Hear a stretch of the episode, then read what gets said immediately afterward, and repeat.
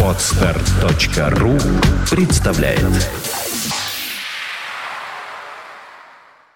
Свободное радио Компьюлента.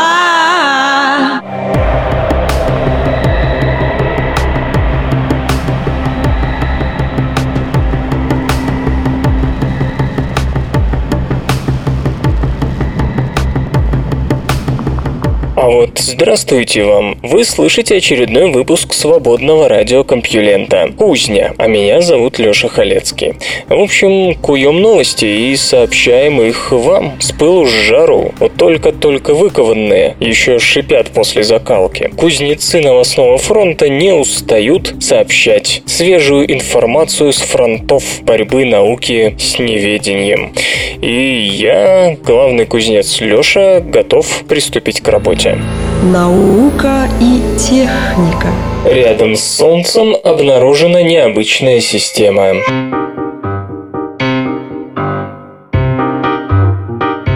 Шести с половиной светового года от Земли открыта новая система, третья по удаленности от нас. Закономерный вопрос, как такое возможно в двадцать первом веке, когда мы способны обнаружить планету вокруг звезды, находящейся стократно дальше?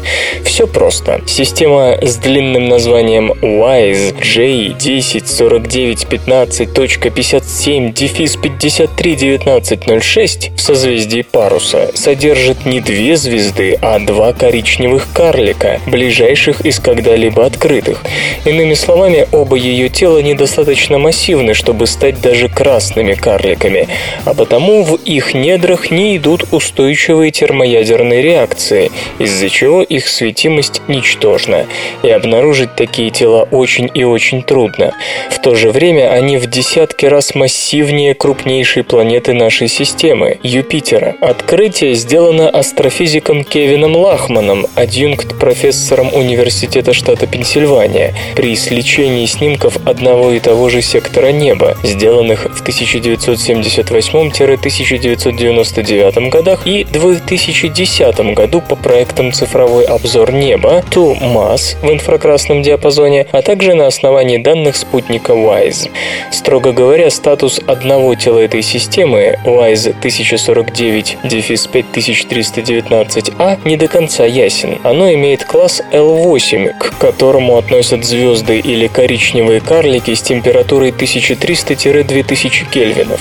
Некоторые из них могут быть достаточно массивными для поддержания термоядерной реакции на постоянной основе. То есть это звезды, в то время как другие, более легкие, относятся к субзвездным объектам, в которых нет термоядерной реакции. В обоих случаях цвет уайс десять сорок девять пятьдесят три девятнадцать А темно-красный. уайс десять сорок девять пятьдесят три девятнадцать Би находится на переходе между спектральными классами L и T. Если для L-класса обычно характерны спектральные следы воды и угарного газа, то T-класс характеризуется следами метана, натрия и калия. Если бы мы могли увидеть уайс десять сорок девять пятьдесят три девятнадцать Би глазами с небольшой дистанции, объект показался бы нам темно-пурпурным. Оба тела обращаются вокруг общего центра масс примерно за двадцать пять лет и считаются чрезвычайно интересными для дальнейших исследований. В самом деле, это не только ближайшая из открытых тысяча девятьсот шестнадцатого года система, но и неплохой кандидат в системы, располагающие экзопланетами. Если их удастся обнаружить, астрономам представится уникальная возможность исследовать планеты вокруг коричневых карликов с очень небольшого расстояния. Ближе этой системе к нам расположена только звезда Барнарда, примерно шесть световых лет, и система Альфа Центавра, у которой недавно была обнаружена планета размерами сходная с Землей. Интересно, что астрономы уже делали предположения о возможном нахождении в ближайших окрестностях Солнечной системы, даже ближе Альфа Центавра, коричневого карлика, обнаружить который очень трудно из-за его малой светимости. Японская госкомпания объявила о намерении начать массовую добычу газа из гидратов метана.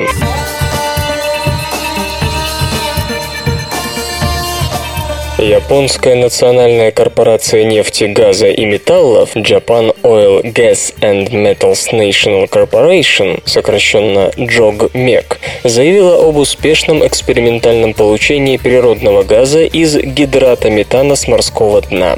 Напомню, джог мэк фактически государственная структура, пользующаяся в связи с этим доступом к весьма значительным финансовым ресурсам. Самым близким аналогом ее организационной формы в нашей стране являются госкорпорации. Гидрат метана был получен с глубин в километр триста метров у южной части острова Хонсю. Общие запасы месторождения оцениваются как достаточные для удовлетворения потребностей Японии в природном газе в течение семи лет.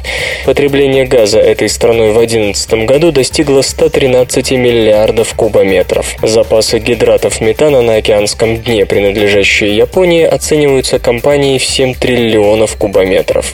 Разумеется, большим вопросом остается статус этих запасов. джог мэк считает их как минимум на пятьдесят процентов извлекаемыми, но этот тезис требует опытной проверки, ведь систематической добычей метана из гидратов пока никто не занимался. Кроме того, они считаются досадной проблемой для существующих газовых трубопроводов, образуясь на стенках при значительных давлениях и снижая пропускную способность магистралей. Ну а былое отсутствие интереса к гидрату метана объяснялось самой его природой. Это супрамолекулярное соединение метана с водой, по виду похожее на плотный снег.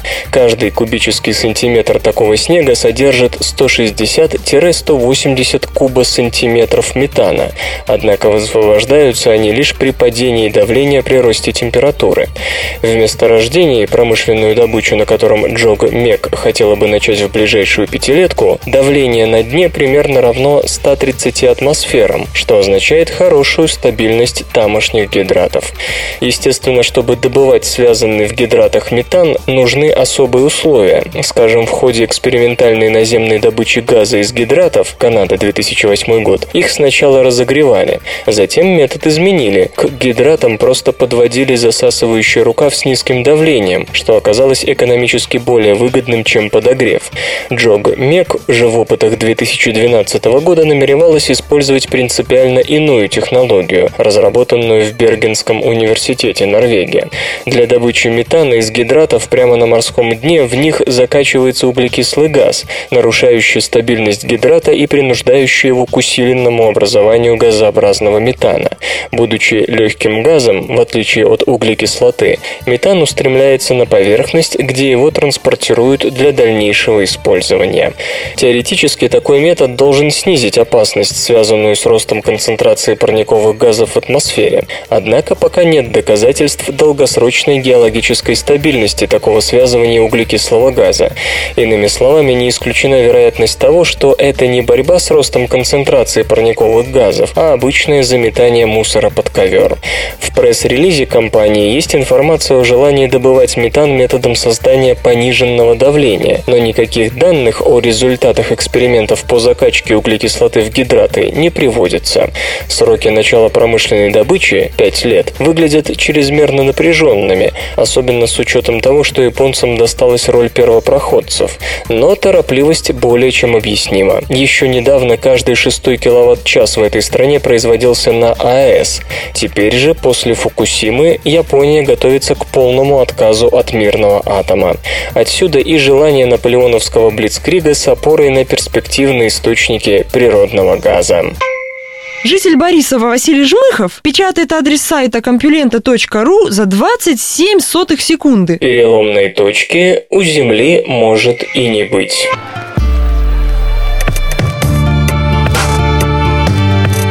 Географ и эколог Эрл Эллис из Университета штата Мэриленд выступил с опровержением идеи о том, что Земля приближается к точке, откуда нет возврата. Складывается впечатление, что наш бедный боливар скоро не выдержит. Человек преобразовал биосферу в таких масштабах, какие даже не снились нашим предкам. Мы расчищаем, вспахиваем, сжигаем, строим, запруживаем, приручаем, доводим до вымирания, загрязняем и даже меняем климат.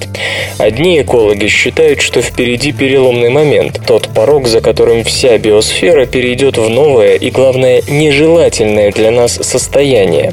Другие, и в их числе господин Эллис, убеждены, что у подобных утверждений нет никакого теоретического или эмпирического обоснования. Более того, второй лагерь опасается, что вера в существование такой точки может подтолкнуть экологическую науку в неправильном направлении. Да, переломные моменты существуют, говорит господин Эллис, но на уровне локальных и региональных экосистем. Например, если добавить в озеро питательных веществ, его экологические свойства в течение некоторого времени будут оставаться прежними, но затем озеро внезапно перейдет в новое состояние. Вода из чистой превратится в мутную. Одни группы животных и растений придут на смену другим. Вернуть озеро в прежнее состояние можно, но это потребует титанических усилий. Среди самых известных примеров подобных трансформаций – коллапс коралловых рифов из-за подкисления океана и изменения экосистем в результате исчезновения какого-нибудь доминирующего вида или появления нового. Кажется логичным, что подобное может произойти и с биосферой в целом. Почему нет? Переломный момент наступает в том случае, когда ответ различных компонентов системы на внешнее воздействие становится нелинейным и синергетическим, то есть когда реакция элементов усиливает это воздействие.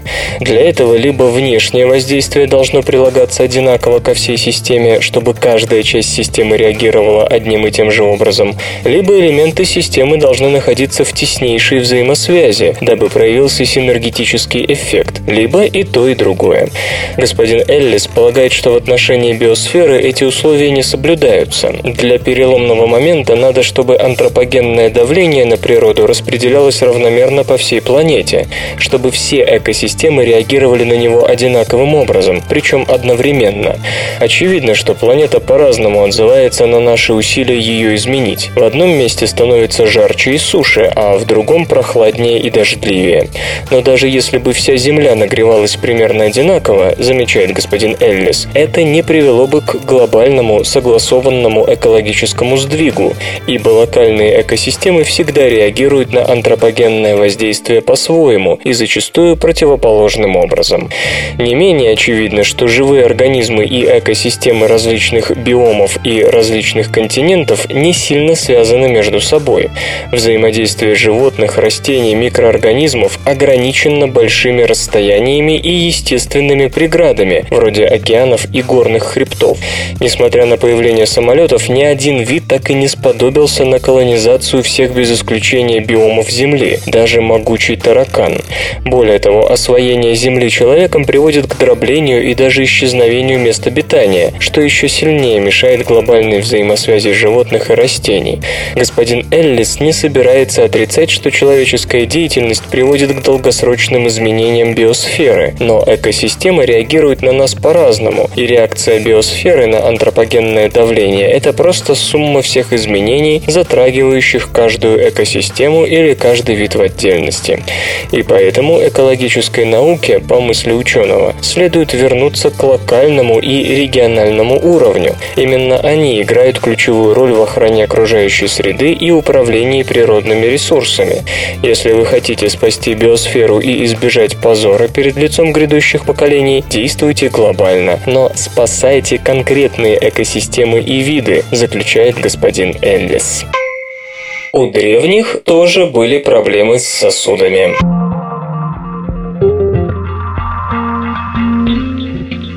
Закупорка артерий считается бичом современного образа жизни, но изучение мумий показало, что это состояние было широко распространено и в древнем мире, даже среди активных охотников и собирателей.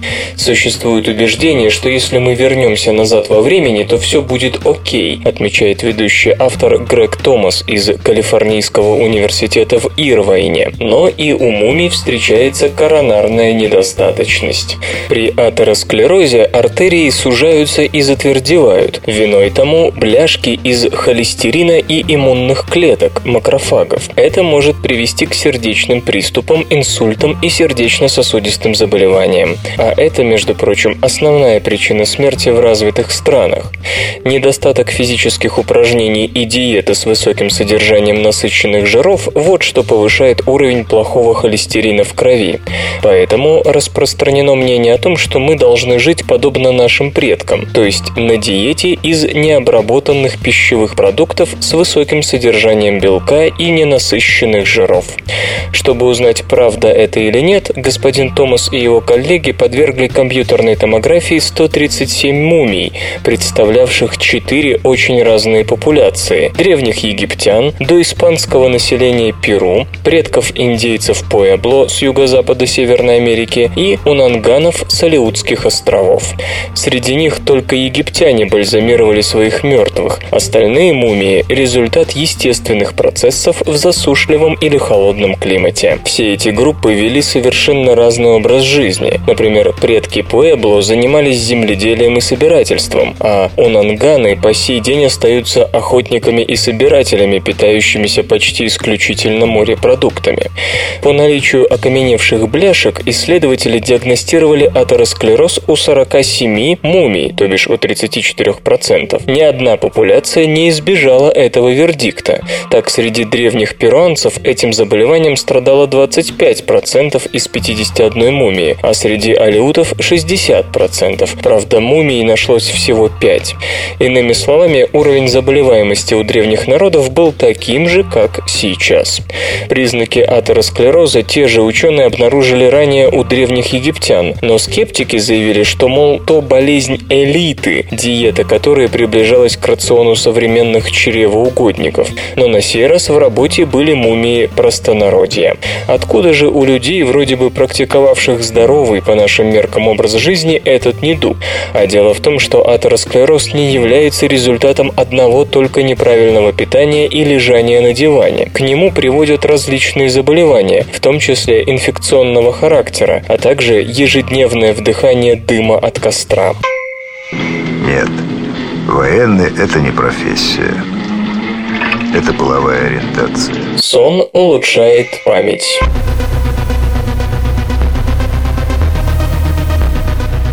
Кажется, все знают, что память зависит от сна, что для превращения кратковременной памяти в долговременную, или, как еще говорят, для консолидации памяти, нужно поспать. Тому есть множество экспериментальных подтверждений. Однако подавляющее большинство опытов на эту тему ставилось с животными, дрозофилами и прочими. На людях такие исследования тоже проводились. Например, была обнаружена корреляция между так называемыми сонными веретенами, или сигмаритмом, которые возникают во время сна, и процессами консолидации памяти. Однако прямых экспериментов, которые могли бы подтвердить, что сон действительно улучшает у человека память, до сих пор не было. У Сары Медник из Калифорнийского университета в Риверсайде такой эксперимент получился. Она и ее коллеги из других научных центров США, среди которых Гарвард и Стэнфорд, взялись проверить, как простое снотворное влияет на некоторые роды памяти у человека. Для участия в опыте были приглашены около полусотни мужчин и женщин от восемнадцати до тридцати девяти лет без каких-либо расстройств сна. Одним давали седативный препарат Амбиен и его противоположность Ксирем, другие получали плацебо. Между снотворным и антиснотворным делали паузу в несколько дней, чтобы первое средство полностью вышло из организма. У испытуемых оценивали качество сна, сонливость, настроение и состояние памяти.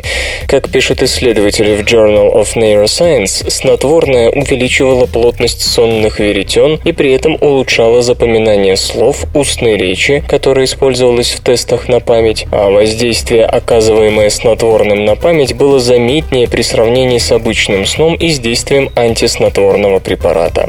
Авторы работы подчеркивают связь сонного сигма-ритма и состояния памяти. Препараты очевидно, влиял не на какие-то побочные процессы, а непосредственно на сон, а через сон и на саму память. То есть теперь можно смело говорить о том, что и у человека сон непосредственно связан с превращением памяти. А это значит, что влияя на какие-то этапы сна, то есть в которых появляются сонные веретена, можно управлять и состоянием памяти. Интернет и связь. Поставь лайк, и я скажу, кто ты.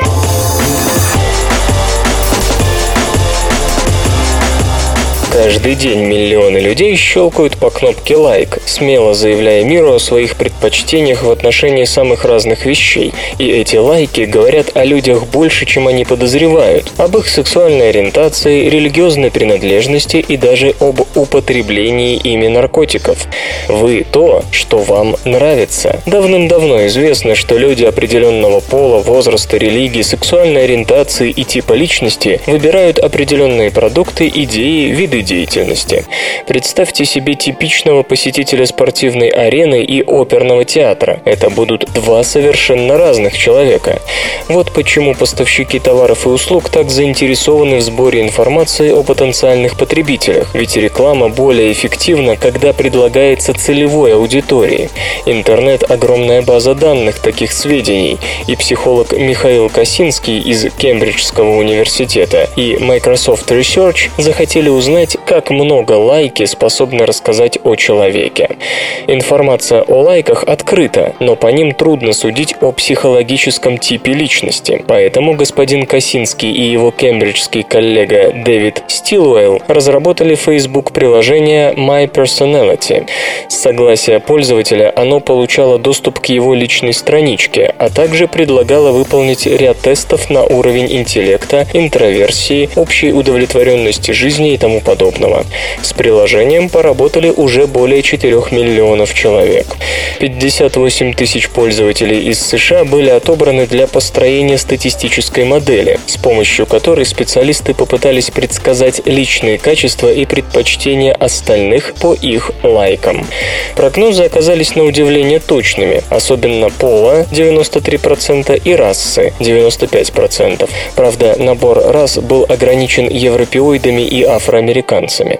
Кроме того, в большинстве случаев удавалось угадать сексуальную ориентацию восемьдесят восемь процентов среди мужчин и семьдесят пять процентов среди женщин, религиозные убеждения восемьдесят два процента, членство в политической партии восемьдесят пять процентов и даже употребление никотина, алкоголя и наркотиков семьдесят три процента, семьдесят процентов и шестьдесят пять процентов соответственно. Корреляции были как интуитивно понятными, христиане любят слово «чизос», а геи — слово «гли», так и очень странными. Люди с высоким ай кью обожают «карли фриз», то бишь картофель фри в виде завитков. Господин Косинский предлагает веб-пользователям всерьез задуматься о том, что в действительности они рассказывают о себе больше, чем хотели бы. Вслух и с выражением читаю стихотворение. Наталья Бурова, «Однажды привалившись к шалашу».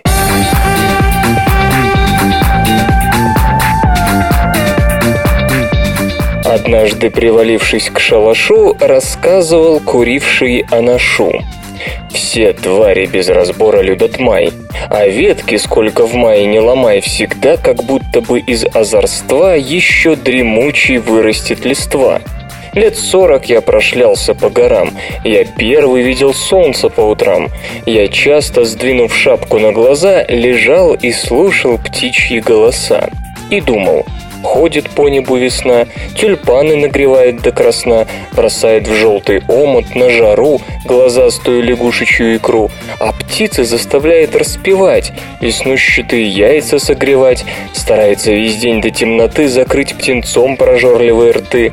Все знают, будет солнышко гореть, все знают, что нелепо умереть, мечтает всяк, кто жизнью дорожил, детеныша оставить, чтобы жил. Наука и техника. Решена загадка арктической озоновой дыры две тысячи одиннадцатого года.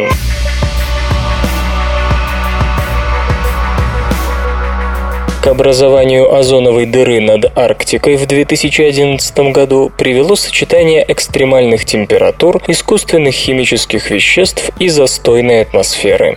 В течение зимы озон истощается над обоими полюсами планеты, но в Арктике, как правило, этот процесс мягче и короче, ибо там три ключевые составляющие озоноразрушающих реакций – хлор из антропогенных хлорфторуглеродов, мороз и солнце – не присутствуют одновременно. В северных широтах уже не так холодно, когда в начале весны в небе появляется солнце. Однако в конце зимы одиннадцатого концентрация озона в атмосфере над Арктикой оказалась на двадцать процентов ниже среднего показателя для этого времени года. Новое исследование говорит о том, что главным виновником сильной потери озона зимой две тысячи одиннадцатого стал хлор из арктической стратосферы. Но в то же время разрушение озона усугубило необычайно холодная погода. Кроме того, необычайные атмосферные условия заблокировали ветроэнергетический перенос озона из тропиков и не позволили пополнить его арктические запасы вплоть до апреля. Можно смело сказать, что две тысячи одиннадцатый год был очень нетипичным. За тридцать лет спутниковых наблюдений мы не видели подобных холодов, отмечает ведущий автор Сьюзен Страхан из Центра космических полетов НАСА имени Годдарда. Арктический уровень озона был, возможно, самым низким за всю историю, но все же значительно более высоким, чем в Антарктике. В Арктике терялось вдвое меньше озона, и тамошний уровень намного превышал двести двадцать единиц Добсона, тот порог, после которого можно говорить о дыре. Так что никакой дыры над Арктикой в две тысячи одиннадцатом году не было. Озоновый слой в Арктике истощался в основном внутри так называемого полярного вихря, области быстрых круговых ветров, которые усиливаются осенью и изолируют воздушные массы, поддерживая в них низкую температуру. Обычно поздней зимой атмосферные волны выталкивают вихрь в более низкие широты, где он распадается, в отличие от Антарктики, где вихрь стабилен аж до середины весны. Но в две тысячи одиннадцатом году необычайно спокойная атмосфера позволила вихрю пребывать в полной силе в течение четырех месяцев. Так что, когда в марте выглянуло солнце, в Арктике было еще очень холодно. Именно этот вихрь не позволил также тропическому озону добраться до Арктики. Показана возможность конвекции во внутреннем ядре Земли.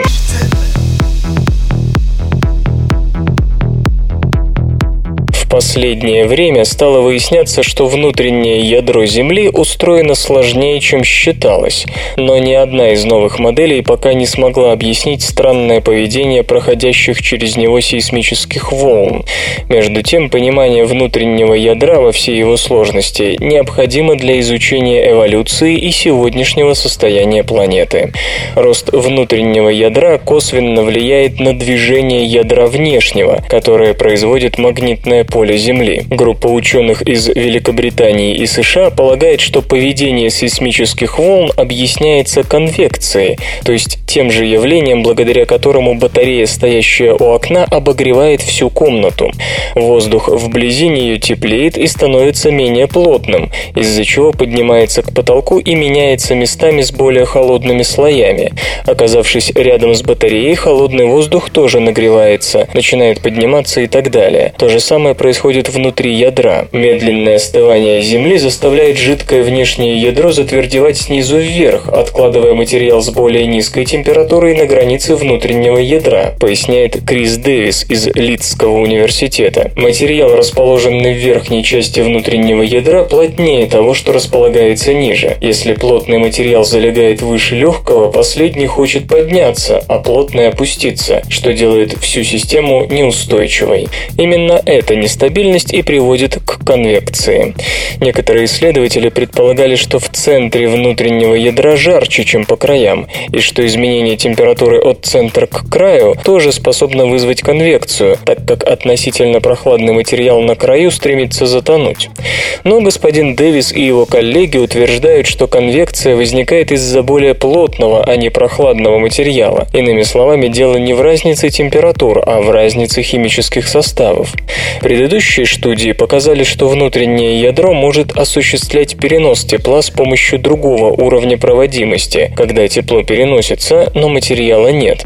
Однако это означало бы, что для конвекции просто не оставалось бы тепла, поэтому многие ученые сомневаются в том, что поведение сейсмических волн можно объяснить конвекцией. Суть новой работы как раз и заключается в том, что она показывает принципиальную возможность конвекции во внутреннем ядре. Зависимое телевидение-калькулятор. Сверхновые взрываются по-разному.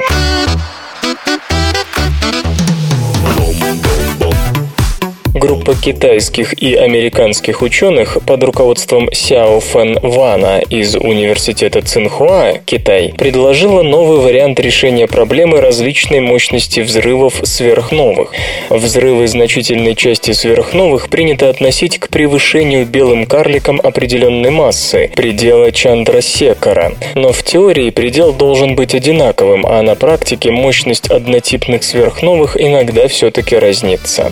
На основе спектрального анализа данных по ста восьмидесяти восьми сверхновым типа один А ученые установили корреляцию мощности взрывов этих звезд с насыщенностью тяжелыми элементами, тяжелее гелия, тех регионов пространства, в которых взрыв случился. Сегодня наука считает, что вспышки сверхновых обусловлены процессом, в котором участвует белый карлик. Но так как масса одного белого карлика недостаточна для того, чтобы привести к взрыву, полагается также, что у карлика должен быть компаньон, еще один белый карлик или же обычная звезда. Если верен первый вариант, то вне зависимости от параметров межзвездной среды, в районе той или иной звездной системы взрыв будет иметь примерно одинаковые параметры. Если же справедливы предположения авторов рассматриваемой работы, то таким светилом-компаньоном является обычная звезда главной последовательности, а не другой белый карлик. В противном случае никакой связи между силой взрыва и насыщенностью металлами того или иного региона космоса не отмечалось бы. Антарктические бактерии выживут на Марсе.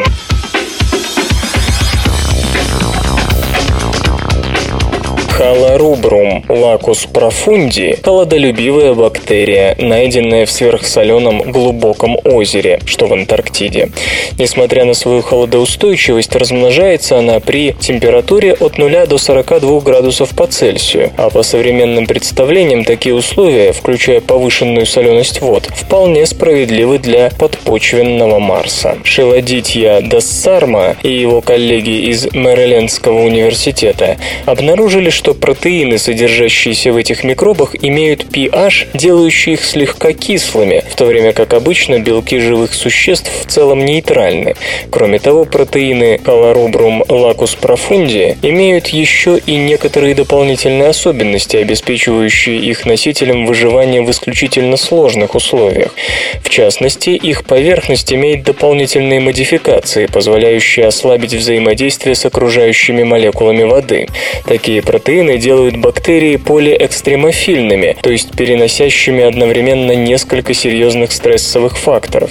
Поэтому они не гибнут не только при высокой солености и низких температурах, но и в двадцати процентном водном растворе этанола или метанола, а также ряда других спиртов. При столь низких температурах плотность упаковки атомов в протеинах должна быть слегка снижена, что добавляет им гибкости и функциональности в тот момент, когда обычные протеины уже были бы связаны в неактивных структурах, подчеркивает господин ДасСарма. Этот вид адаптации, скорее всего, позволит микроорганизмам, подобным Halorubrum lacusprofundi, выживать не только в Антарктике, но и в других местах Вселенной. Так, ученый напоминает, что сходные условия высокой солености и не слишком высоких температур могут иметь место под поверхностью и на поверхности Марса, равно как и в подледном океане Европы, одного из крупнейших спутников Юпитера. Жалко такой хорошей женщины, а отец – барыга-спекулянт.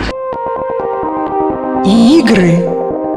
Рон Гилберт покинул студию Double Fine.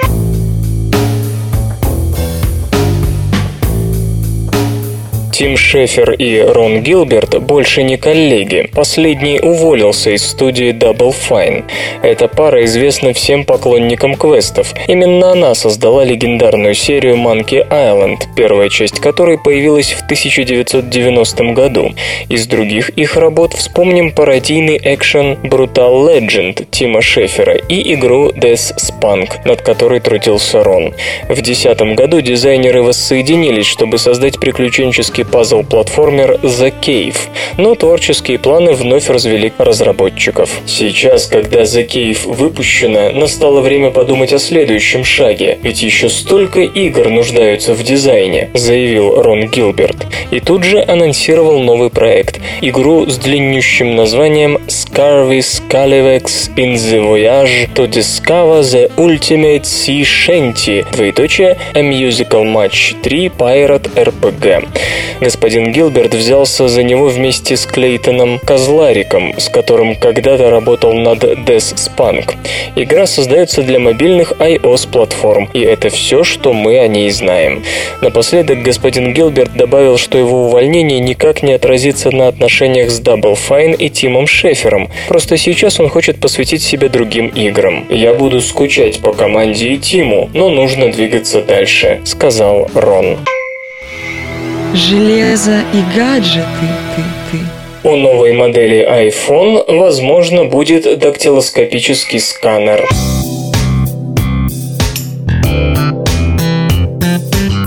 Apple, по сообщениям сетевых источников, представит новую модель коммуникатора iPhone в июле или августе. Аппарат, фигурирующий сейчас как iPhone пять эс, якобы получит поддержку беспроводной связи ближнего радиуса действия эн эф си и дактилоскопический сканер. Последний обеспечит дополнительную безопасность при осуществлении, скажем, бесконтактных платежей. iPhone пять эс предположительно унаследует от нынешнего iPhone пять высококачественный четырёх дюймовый дисплей Retina с показателем в триста двадцать шесть точек на дюйм. Новый смартфон будет выполнен в металлическом корпусе толщиной семь целых шесть десятых миллиметра. Питание, по предварительным данным, обеспечит улучшенная аккумуляторная батарея емкостью тысяча шестьсот миллиампер-часов. Спрос на коммуникаторы в две тысячи двенадцатом году по оценкам поднялся на сорок шесть целых одну десятую процента до семьсот двадцать миллионов штук. При этом различные модели iPhone заняли чуть менее девятнадцать процентов мирового рынка. Исторический анекдот. На рейде в Кронштадте стояла эскадра. Случайно рядом с крейсером «Рюрик» находился военный пароход «Ижора». Жена Александра Третьего, Мария Федоровна, ларнируя суда и смешав русское «Р» с французским «П», на своем ломаном языке громогласно прочитала «Пюпик». «Пожалуйста, не читай громко следующего заглавия», поспешно сказал Александр Третий, вызвав невольные улыбки и усмешки окружающих. Наука и техника. Графен помог воде поцарапать алмаз.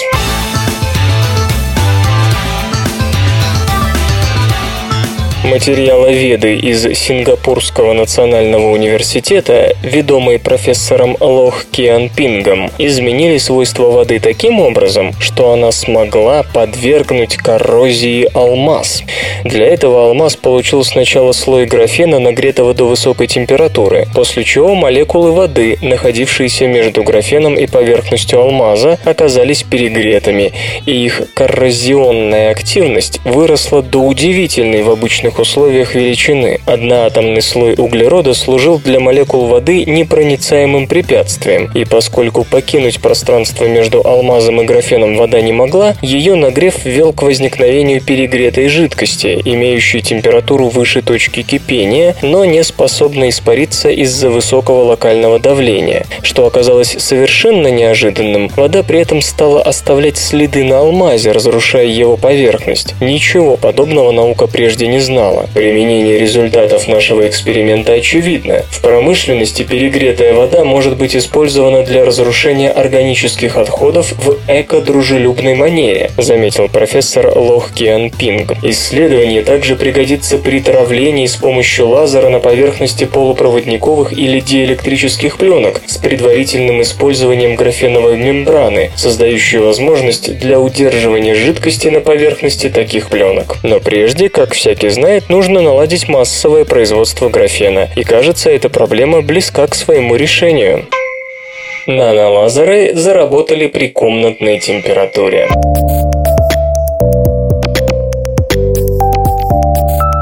Кун Джен Нин из Университета штата Аризона представил нанолазер, способный устойчиво работать при комнатной температуре. Как объясняет исследователь, до сих пор, если и удавалось сделать лазеры с размерами меньше длины излучаемой волны, по сути, оптически они получали излучение от куда больших лазерных систем. Такой проблемы нет у нанолазеров, приводимых в действие электричеством. Обычно это полупроводниковые нити в серебряной упаковке, но и такие устройства функционировали лишь при охлаждении до чрезвычайно низких температур. Даже относительно успешные опыты, демонстрирующие работу при комнатной температуре, заканчивались быстрой деградацией нанолазеров из-за перегрева. Если же вспомнить о стратегической цели подобной миниатюризации, напоминает ученый, то она заключается в создании микроэлектроники на оптической основе, и если ее потребуется охлаждать до сверхнизких температур, на практике такие разработки Разработки мало кому будут нужны. Созданный нанолазер представляет собой оптический резонатор в форме параллелепипеда со стороной в тысяча пятьсот девяносто один нанометр. Его сердцевиной является прямоугольное ядро, состоящее из слоев с кремниево-азотным изолирующим слоем. Вся структура заключена в серебряную отражающую оболочку. До сих пор изготовить столь миниатюрный оптический резонатор мешала невысокая точность электронно-лучевой литографии. На сей раз резист, оргстекло для электронно-лучевой литографии, был заменен на водород силсесквиоксан, что и позволило добиться нужной точности изготовления. Другой сложностью было получение серебра с высокой однородностью. Методом осаждения с последующим отжигом дефектов решетки удалось создать серебро с размерами зерна, равными одному микрометру, что сравнимо с размерами нанолазера в целом. Наконец, очень важным фактором в оптимизации нанолазера был подвор нужной толщины кремний-азотного ограждающего слоя. Исследователи остановились на тридцати нанометрах, что с одной стороны позволяет резонатору иметь хорошие оптические качества, а с другой не препятствует отводу тепла от него. В итоге лазер продемонстрировал приличную эффективность при двухстах девяноста четырёх кельвинах, иными словами, вполне комнатной температуре. Теоретически это открывает перспективы для создания лазеров на чипе, интегрированных в микроэлектронику и способных значительно увеличить пропускную способность оптоволоконных каналов связи.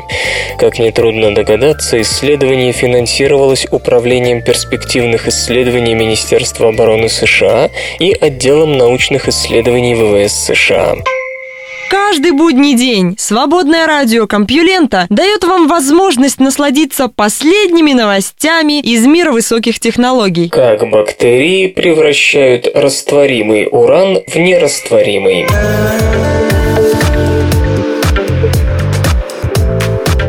У некоторых бактерий есть очень полезное умение. Они способны обращать растворимый уран в нерастворимый и тем очищать воду от токсичного радиоактивного элемента. Однако, как выяснили исследователи из Национальной ускорительной лаборатории СЛАК США, сами бактерии непосредственно с ураном не работают. Джон Баргер и его коллеги наблюдали за почвенными бактериями в их естественной среде, там, где почва была загрязнена солями урана. Оказалось, что в процессе превращения урана в нерастворимый осадок задействована цепочка окислительно-восстановительных реакций, начинающаяся с ацетата. Бактерии отбирают электроны от молекулы ацетата, служащей им пищей, и передают их на субстраты, которые могут найти поблизости. Среди таких субстратов часто оказываются сульфаты, остатки серной кислоты, и после переноса на них электрона получаются отрицательно заряженные ионы серы или сульфид-ионы, то есть происходит окисление ацетата с помощью сульфатов. Затем, как пишут исследователи в журнале пи эн эй эс, сера сталкивается с ионами железа, и в итоге получаются молекулы сульфида железа. Эти молекулы складываются в наночастицы. Растворимость сульфида железа крайне невелика, но такие частицы, соединившись с растворимым шестивалентным ураном, превращают его в нерастворимый четырехвалентный, то есть атом урана получает дополнительные на электроны, меняющие его свойства. Чтобы увидеть все эти физико-химические эволюции, ученые прибегли к рентгеновской микроскопии, которая и явила им сульфидные частицы, обращающие уран. То есть бактерии действительно сами с ураном не работают, а лишь запускают цепочку реакций, которая и приводит к описанному результату. Однако этим их роль не исчерпывается. Они также выделяют в среду органические полимерные молекулы, которые собирают на себя нерастворимые урансодержащие частицы и формируют окончательный осадок, который уже не может путешествовать с потоками воды. Такие бактерии, очевидно, могли бы сильно помочь в очистке водоемов и почв от загрязнения продуктами атомной промышленности. И потому тем важнее выглядят полученные результаты, показывающие, как очистная эффективность бактерий зависит от химического состава окружающей среды. Я тоже явился в Париж с тремя ай кью в кармане. И вызвал бы на дуэль всякого, кто осмелится мне сказать, что я не могу купить Лувр. У меня есть пять ай кью. Почему одни нейроны более устойчивы к вирусам, чем другие?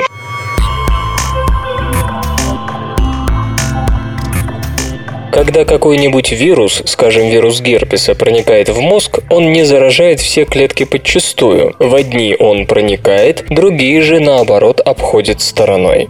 Как пишут в журнале Nature Medicine ученые из Вашингтонского университета в Сент-Луисе, это связано с тем, что у нейронов есть собственная защитная система, но она активна не у всех клеток. Исследователи сравнили генетические профили зерновидных нейронов мозжечка, которые редко бывают инфицированы, и нейронов коры, в кои вирус проникает очень легко. В результате у поддающихся нейронов нашли ряд генов, которые довольно слабо транскрибировались. Ученые попытались пересадить клеткам коры сорок генов, чья активность в клетках мозжечка была заметно выше. После пересадки они проверяли, не изменилась ли устойчивость нейронов к вирусной инфекции. Так удалось обнаружить три гена, которые активировались интерфероном и которые помогали нейронам противостоять вирусному вторжению. Если эти гены были активны, чувствительность к вирусу падала. В статье, опубликованной в Nature Medicine, авторы сообщают, что разница в активностях противовирусных генов зависела от характера модификации ДНК и работы микрорегуляторных РНК, которые влияют на синтез белка на матричных РНК. Некоторые молекулярные настройки помогают только против определенных вирусов, тогда как другие Другие работают с широким спектром вирусных инфекций. Если бы удалось научиться управлять антивирусными способностями нейронов мозга, это позволило бы победить множество тяжелых заболеваний, например, вирусный энцефалит и его разновидности. Но пока что исследователи даже не вполне уверены, является ли эта противовирусная защита специальным механизмом, или же ее работа – это лишь побочный продукт каких-то других процессов, протекающих в нейронах. Железо или гаджеты? Neurowear Mico. Наушники, управляемые силой мысли.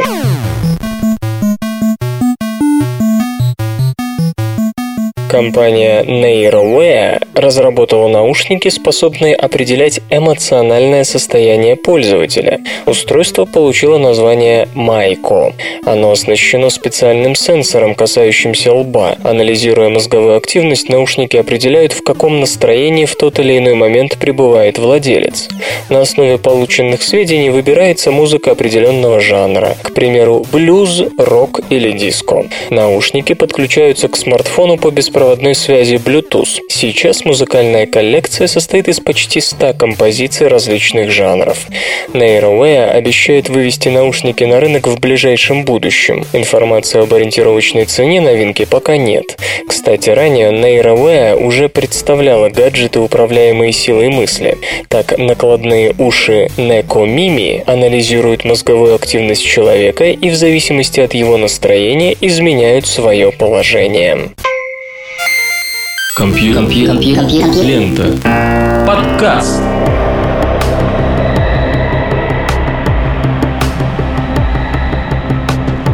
На сегодня наша кузня заканчивает свою работу. Еще больше интересных новостей будет завтра. Вы слышали Лешу Халецкого, свободное радио Компьюлента, и музыка молотков по наковальне заканчивается песней. Свободное радио Компьюлента. Скачать другие выпуски подкаста вы можете на podster точка ру.